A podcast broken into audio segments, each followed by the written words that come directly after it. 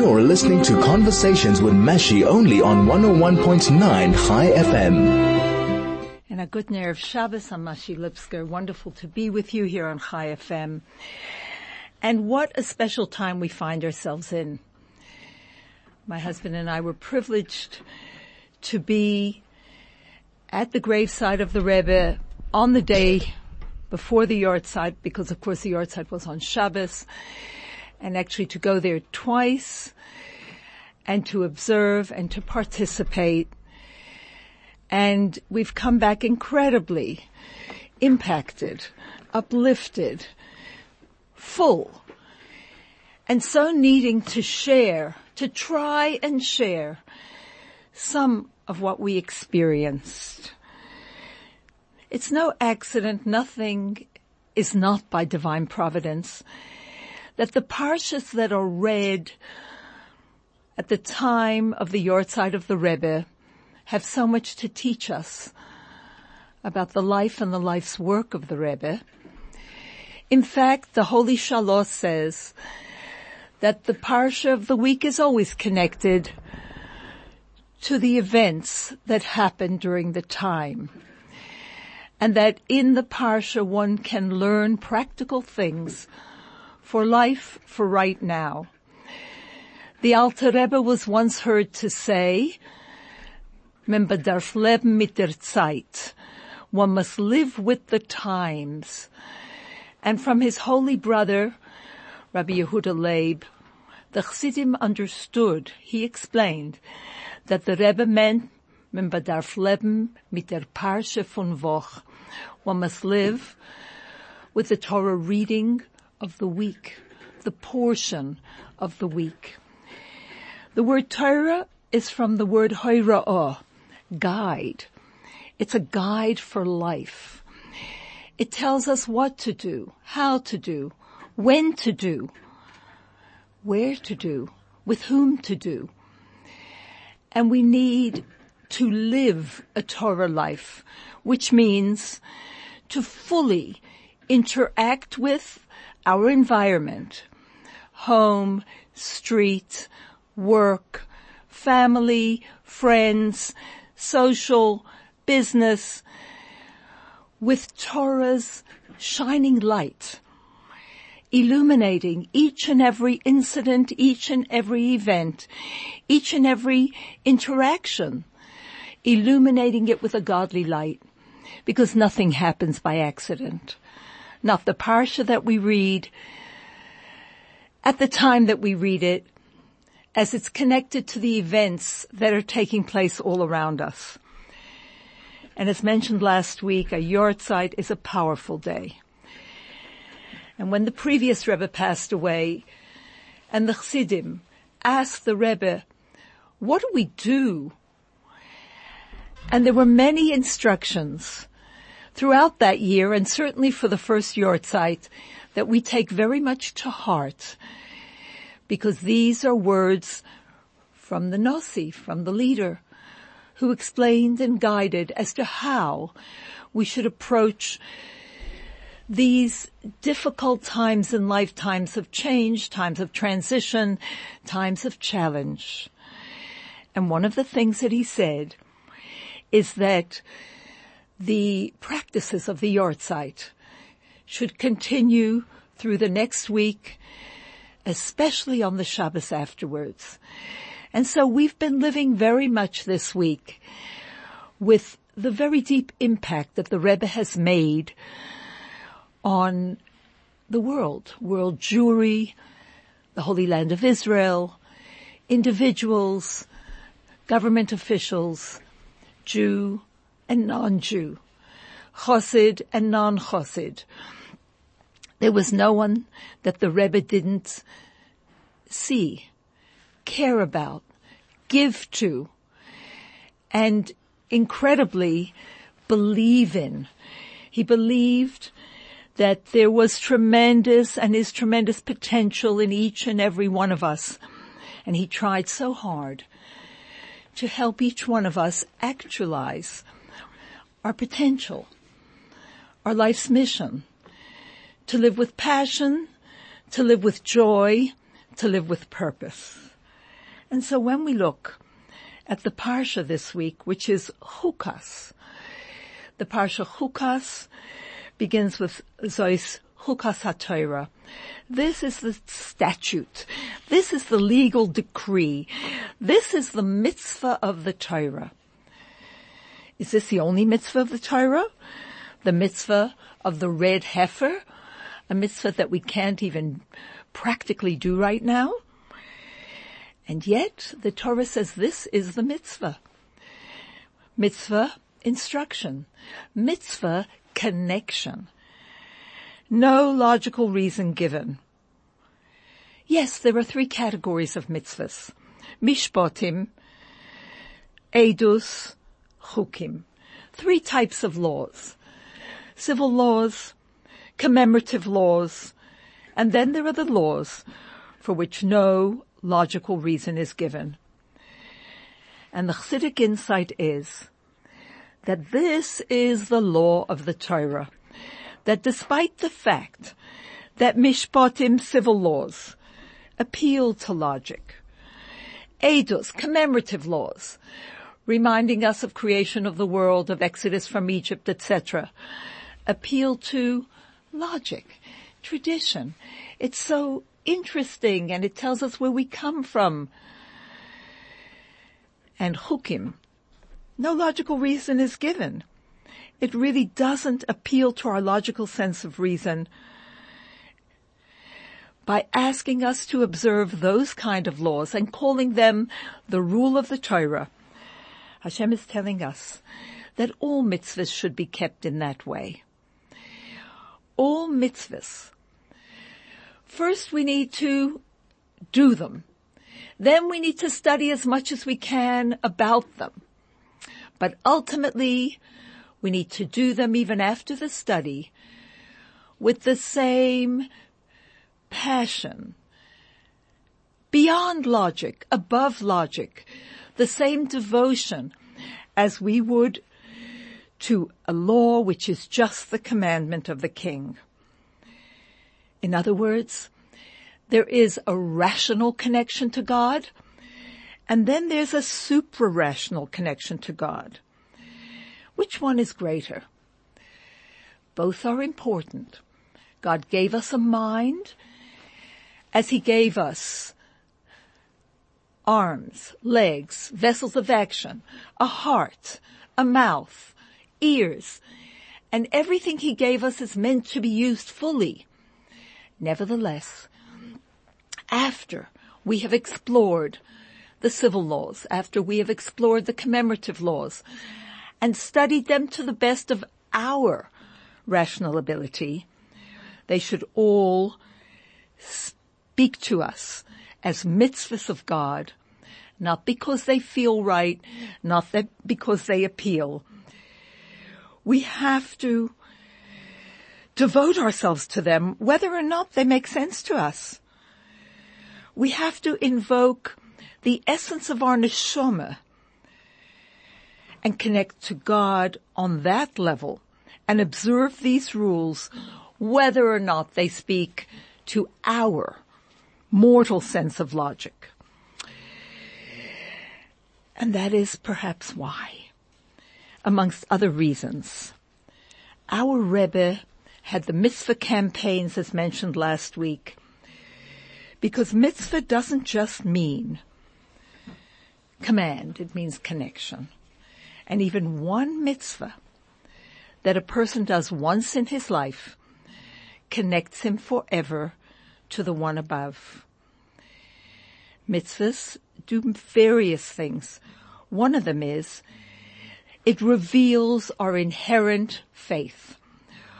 All of us, we are told, are ma'aminim b'nei ma'aminim.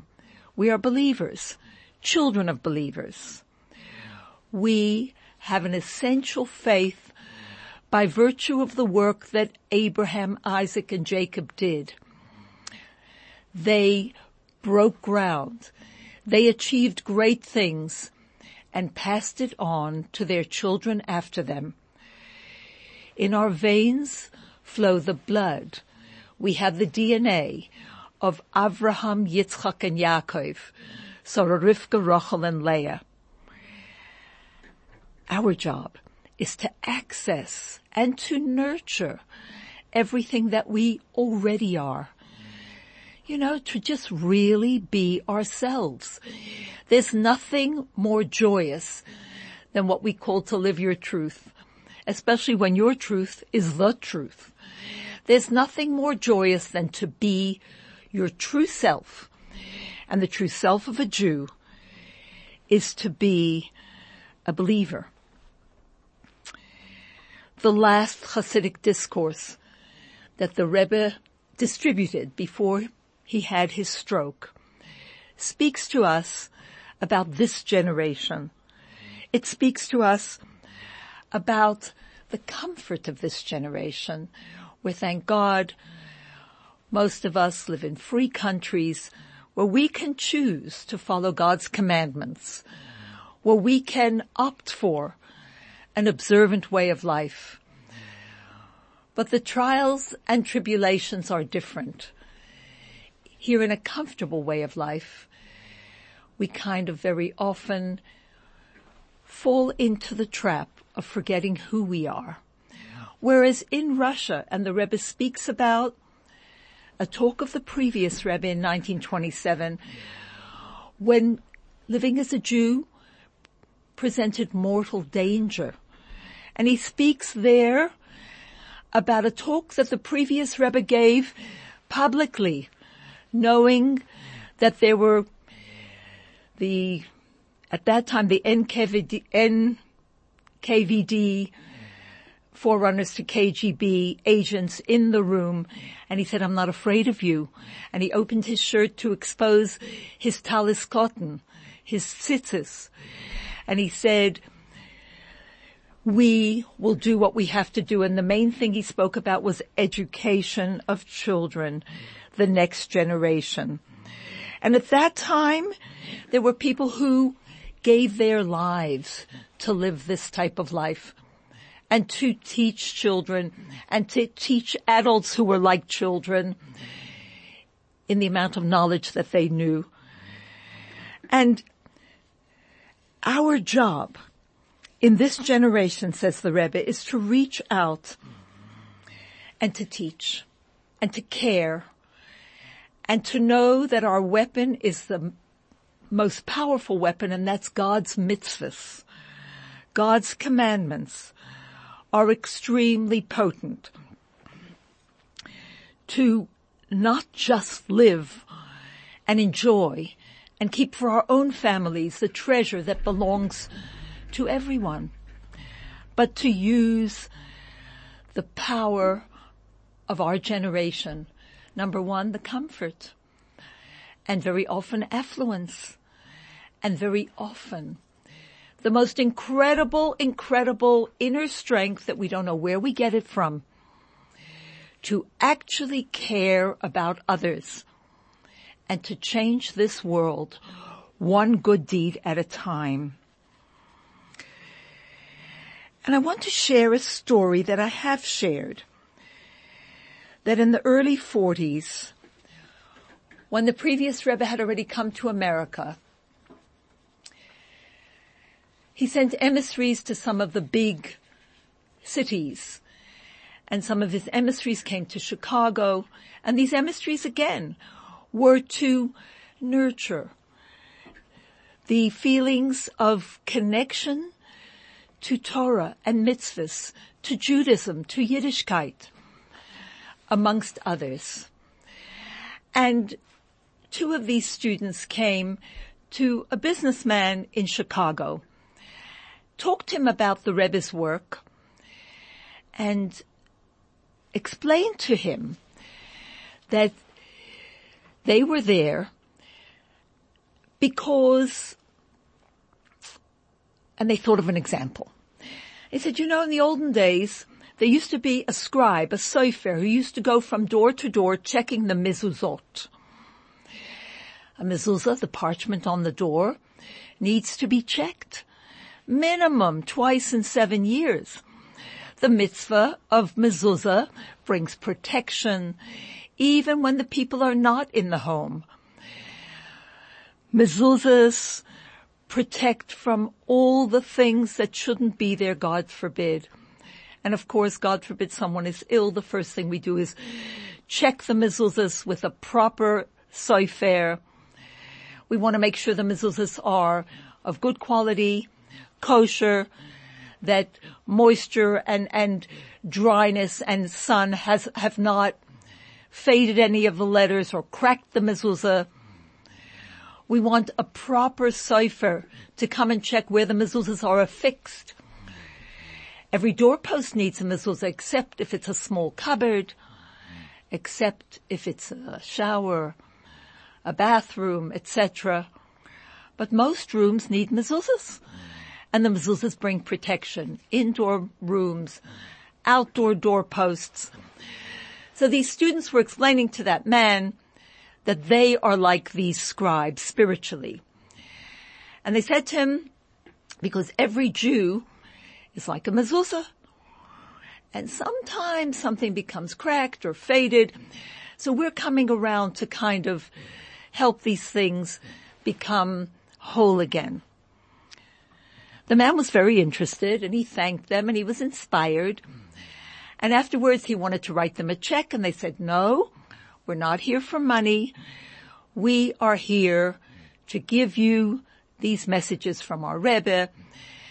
And it was a wonderful and warm visit. When they returned to the Rebbe in Brooklyn and they gave him a full report, the previous Rebbe said to them, it was a lovely analogy but a little bit inaccurate. Every Jew is not like a mezuzah of ink on parchment, which is two opposites that have been joined together that can, God forbid, part. Every Jew is like an engraved mezuzah, if you will, like an engraved connection. There cannot be any parting. All that can happen is maybe a little bit of dust or dirt can blow into the cracks, obscuring the letters. With a little bit of blowing or washing, it's clean again. Because Torah and a Jew, the soul of a Jew, is absolutely one thing with the person. We are like an engraved Torah. An engraved Torah means that the Torah and we are one thing. As it says, Yisrael, Kuchabrichu, Ve'oiraiso. These three things are actually one. And that's why the Parsha this week speaks to us so deeply. We are one with this concept and with the Torah itself. We'll be right back after this. You're listening to Conversations with Mashi only on 101.9 High FM. I'm Mashi Lipskar. It's Erev Shabbos Parshas Chukas. The Shabbos following the 25th yahrzeit of the Lubavitcher Rebbe. And we are speaking about how a Jew is an engraved Torah. I said before an engraved missile, he's an engraved Torah. And an engraving means that the words and the stone are really one thing. It's not the joining of two opposites. That's the real us. And sometimes it becomes a little dusty. It becomes a little bit, um, little bit of dust, little bit of dirt blows into the cracks. But the Torah itself is clear, sharp, pristine. The connection is absolute. And this idea is connected to the word chukas, chukah, chiseling or engraving. Because a letter that's chiseled into a block of stone is part of that stone. It's not something else that's grafted onto it, as would be in the case of ink on parchment, sorry, ink on parchment or ink on paper. You can't erase that letter not without uh, wearing the stone away. The connection between the letter and the stone is permanent. It's immutable. And that's why this is also a perfect metaphor for the relationship that we have with Hashem.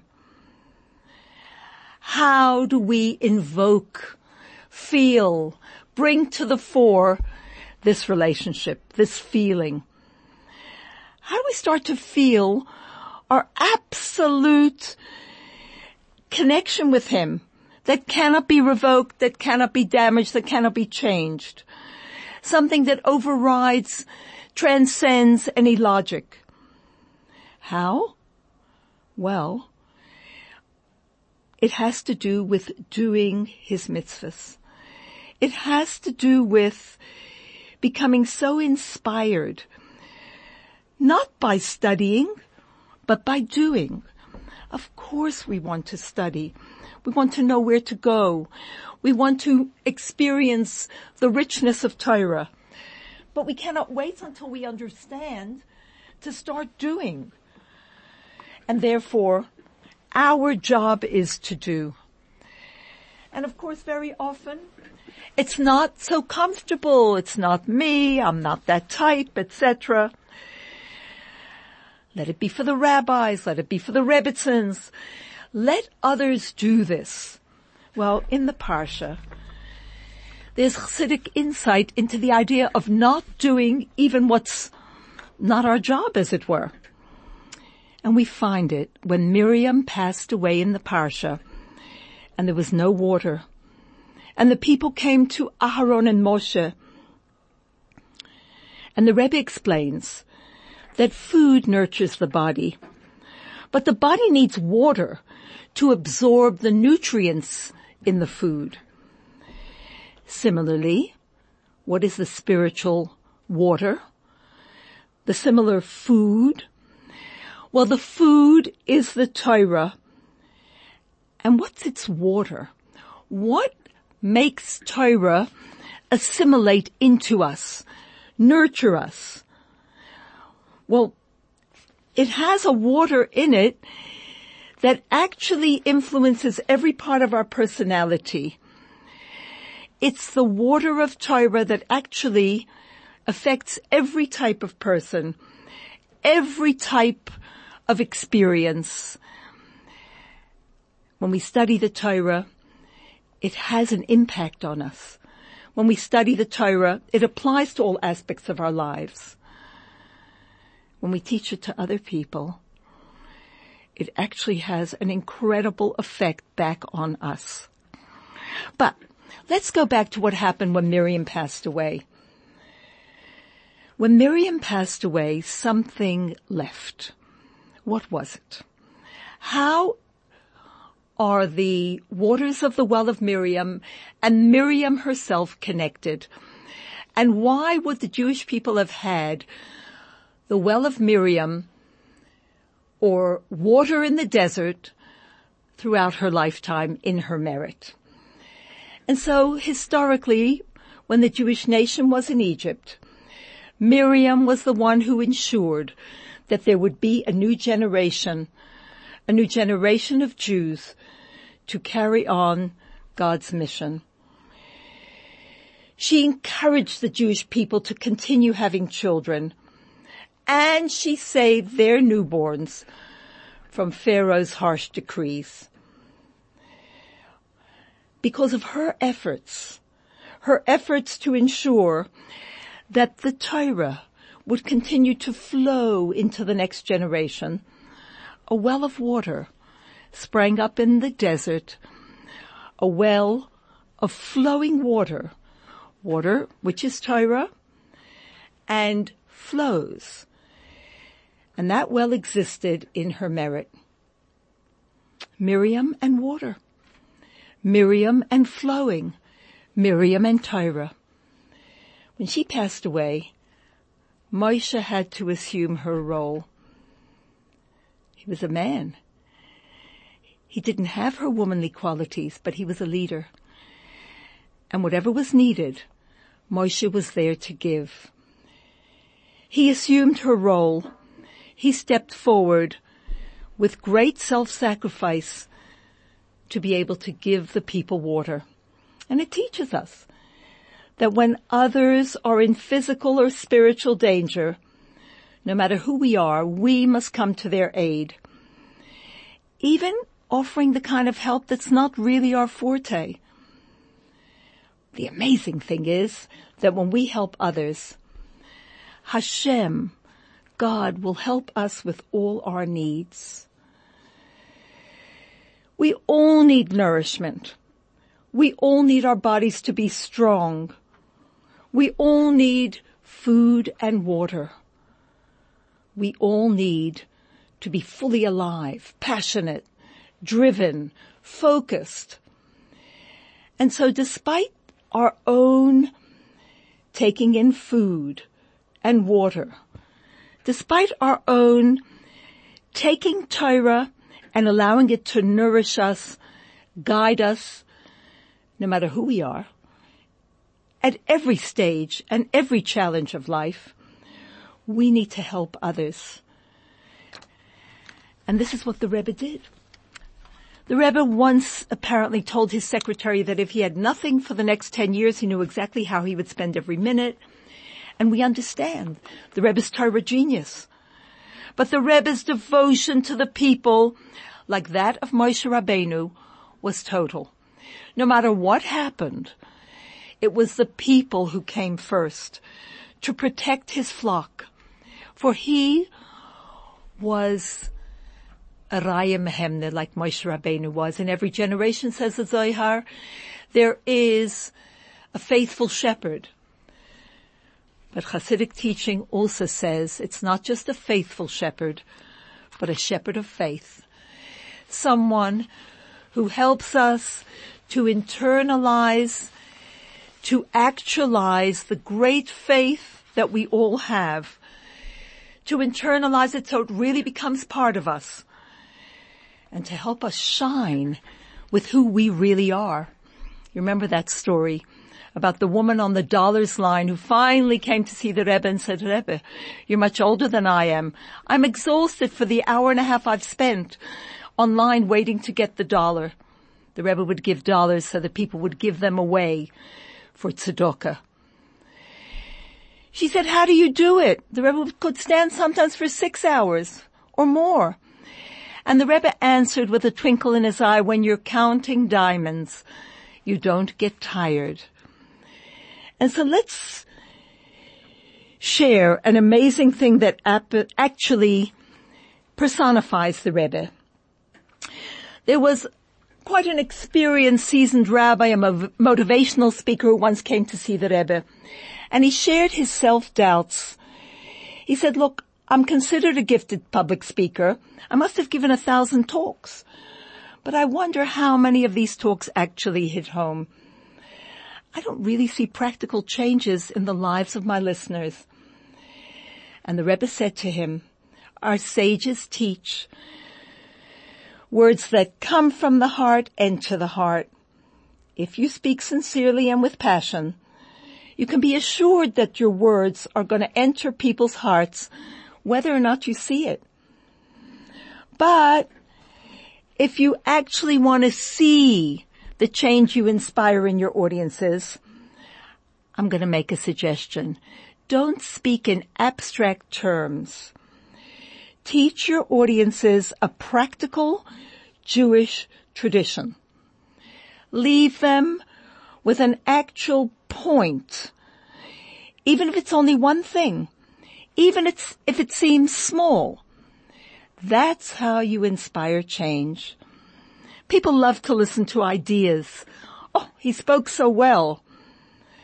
But people are called, we, are, we live in a world of action and people are called by action. People want to act. People want to do. People do. And so if you want to really motivate change, speak about an action and that's what the Rebbe did. He would always leave the people, whether in a public talk, on a one-to-one, in one of his campaigns, with something to actually do. And also to remember that every mitzvah we do nurtures us and nurtures our soul and our connection to God. And when your soul wakes up because it's being nurtured, it just wants more and more and another wonderful story, a wonderful story where not to be worried about engaging with people. Just know who you are. Um, there was this Israeli columnist who wrote in this, in the still current Jewish newspaper called Algemeiner Journal. And he was sometimes quite, um, given to his hostile views on religion. And they printed him. And, uh, when the Rebbe met him, he said to him, ah, oh, I read your column every week. The man was quite taken aback. And he said, am I to understand that the Rebbe agrees with my views? And the Rebbe responded with a smile, if I would only read what I agree with, I would read very little. And of course we have to remember, in Ethics of Our Fathers, the question is asked, who is wise? And what do our sages say? He who learns from everyone because everyone that God brings into our space, there are things we can learn from them. Let's remember to emulate the ways of this great man who cared and did something about the caring, not only to change lives, but through them to change the world. Let us remember, each one of us is in this world, chiseling, engraving, doing something permanent. Let's proceed with passion and with great, great joy, giving it all we've got so that soon, soon we'll be able to celebrate the ultimate joy with Mashiach. Good Shabbos.